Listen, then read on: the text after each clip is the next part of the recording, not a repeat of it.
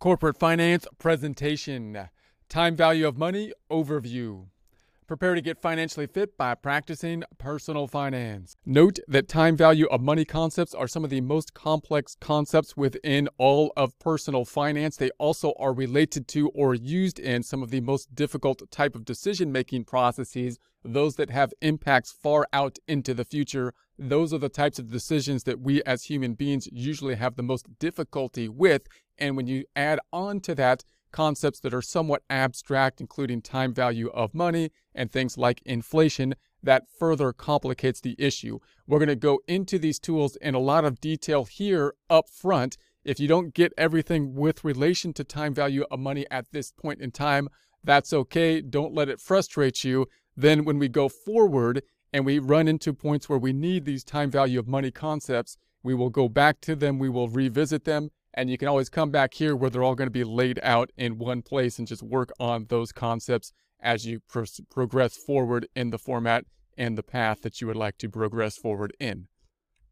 Primary uses of time value of money concept. Note that we can think about the time value of money concept as a type of tool. And then the question, of course, is when would we want to use that tool and what benefits would we get from using that tool? So typically, if we're talking about a cost benefit analysis for future benefits and current spending, that's one area where the time value of money is often useful. Us as human beings, we could be quite good, oftentimes just with intuition, really, to make short term decisions. But when we're thinking about long term decisions, especially those where we have current spending that's going to be involved and long term gratifications, the benefit in the future, then we might, then we're not as good at making those decisions just intuitively. It's better to have a formal process. So, for example, if we're putting money in today for some type of capital expenditure, we're building a new plant, we're buying a piece of equipment that's going to be used, it's going to help us to generate revenue at a long point in time into the future. Question then, of course, is well, is it worthwhile to put the expenditure in today for the gratification that's going to happen in the future through added revenues in the future? In order to figure those types of things, we have to take into consideration the time value of money, helping us to put together a more formal type of decision making process. Capital allocation, just in general, uh, could be useful with regards to the time value of money as well. Again, anything that's going to be a little bit further into the future in terms of how we're going to be financing our organizations, loans, and whatnot that could be taken into consideration.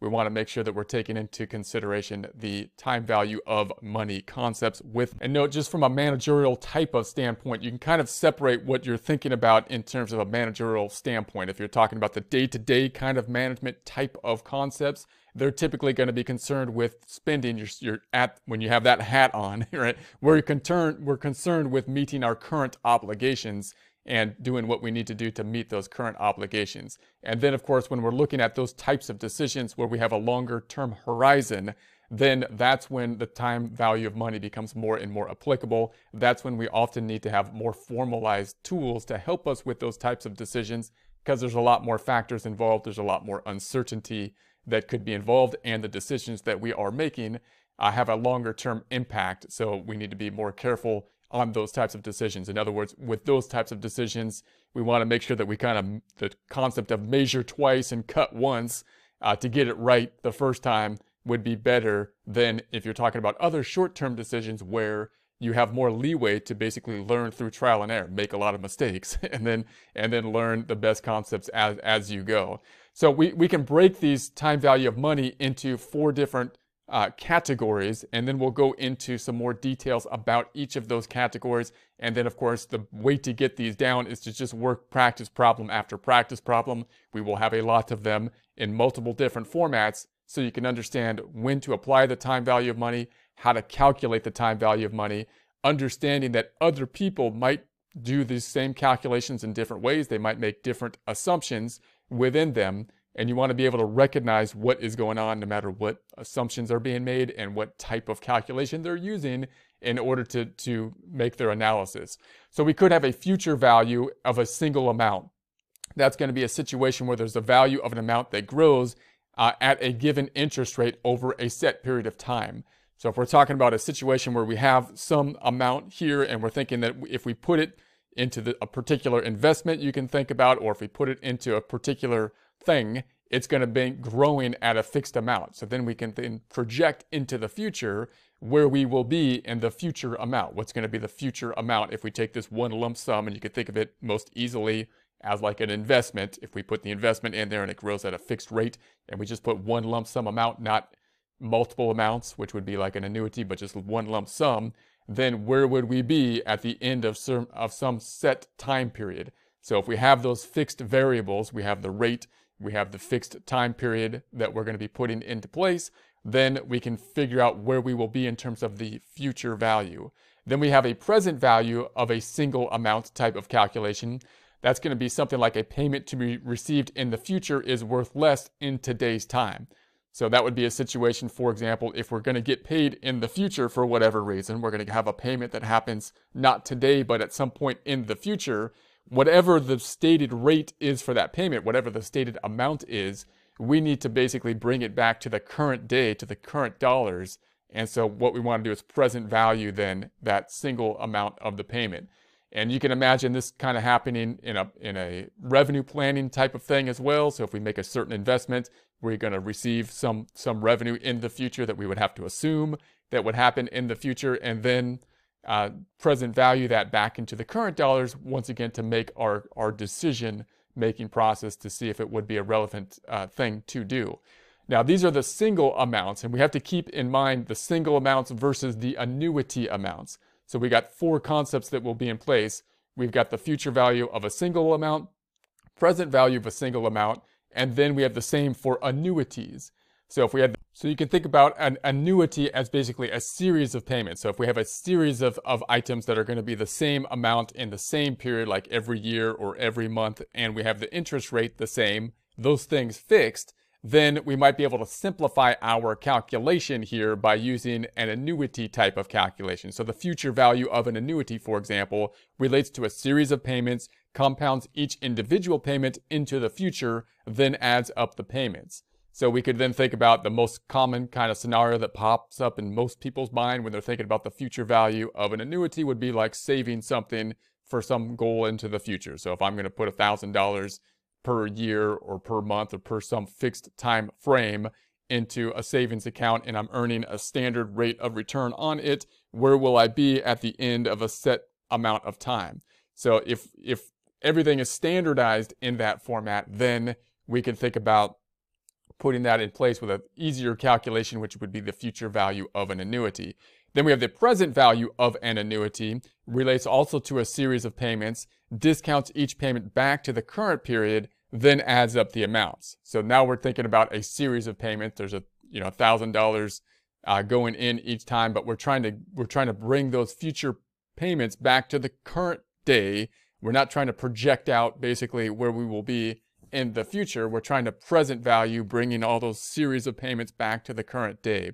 Now, note again, we, you can do this kind of calculation uh, easy, more easily whenever you see a series of payments.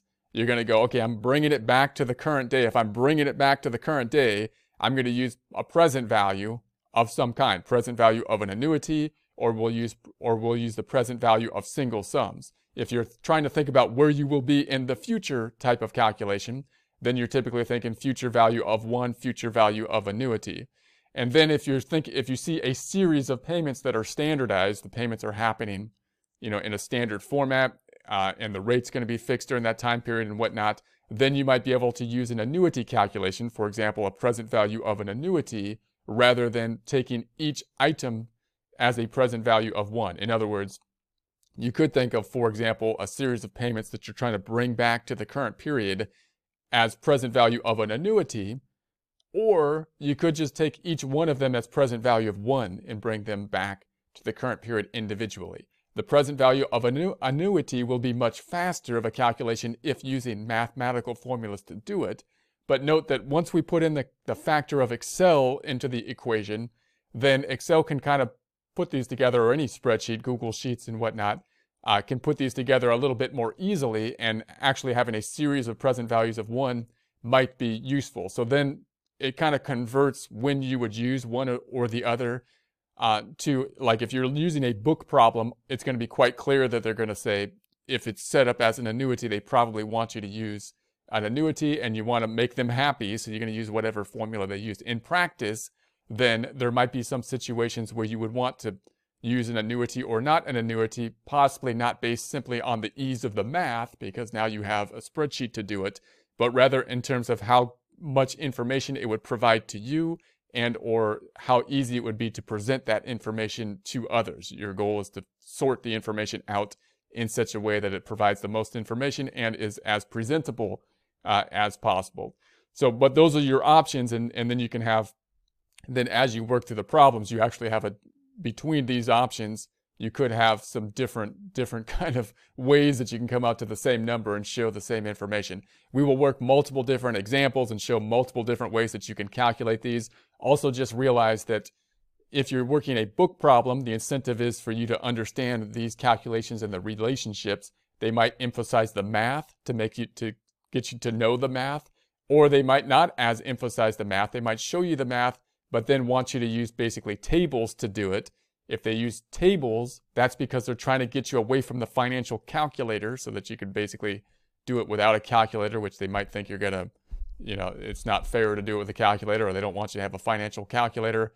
Uh, or you could do it with Excel worksheets that have a that have a basic function for it, which is really useful in practice. Probably what I would recommend most uh, in practice. Or you can use a financial calculator, which used to be really uh, highly used, but I, I almost think Excel might be outweighing it at this point in time, given the fact that you can actually do a spreadsheet on your phone at this point in time. Uh, but financial calculator would be another another method that you can do these calculations. The fact that there's multiple different methods confuses people. People think there's doing different things, even though it's the same thing with just a, a different method. So we'll go through those methods with many of our problems. Just uh, each problem we'll look at, we'll look at with multiple different methods. So you kind of get the idea of what is going on, when you could use one method and another, and when you might want to use uh, one of these functions, an annuity or present value of one and whatnot in different situations as well. Bottom line is to understand this stuff, work problems. Work problems over and over again. Even the same problem, just do it again. Keep on working the problems.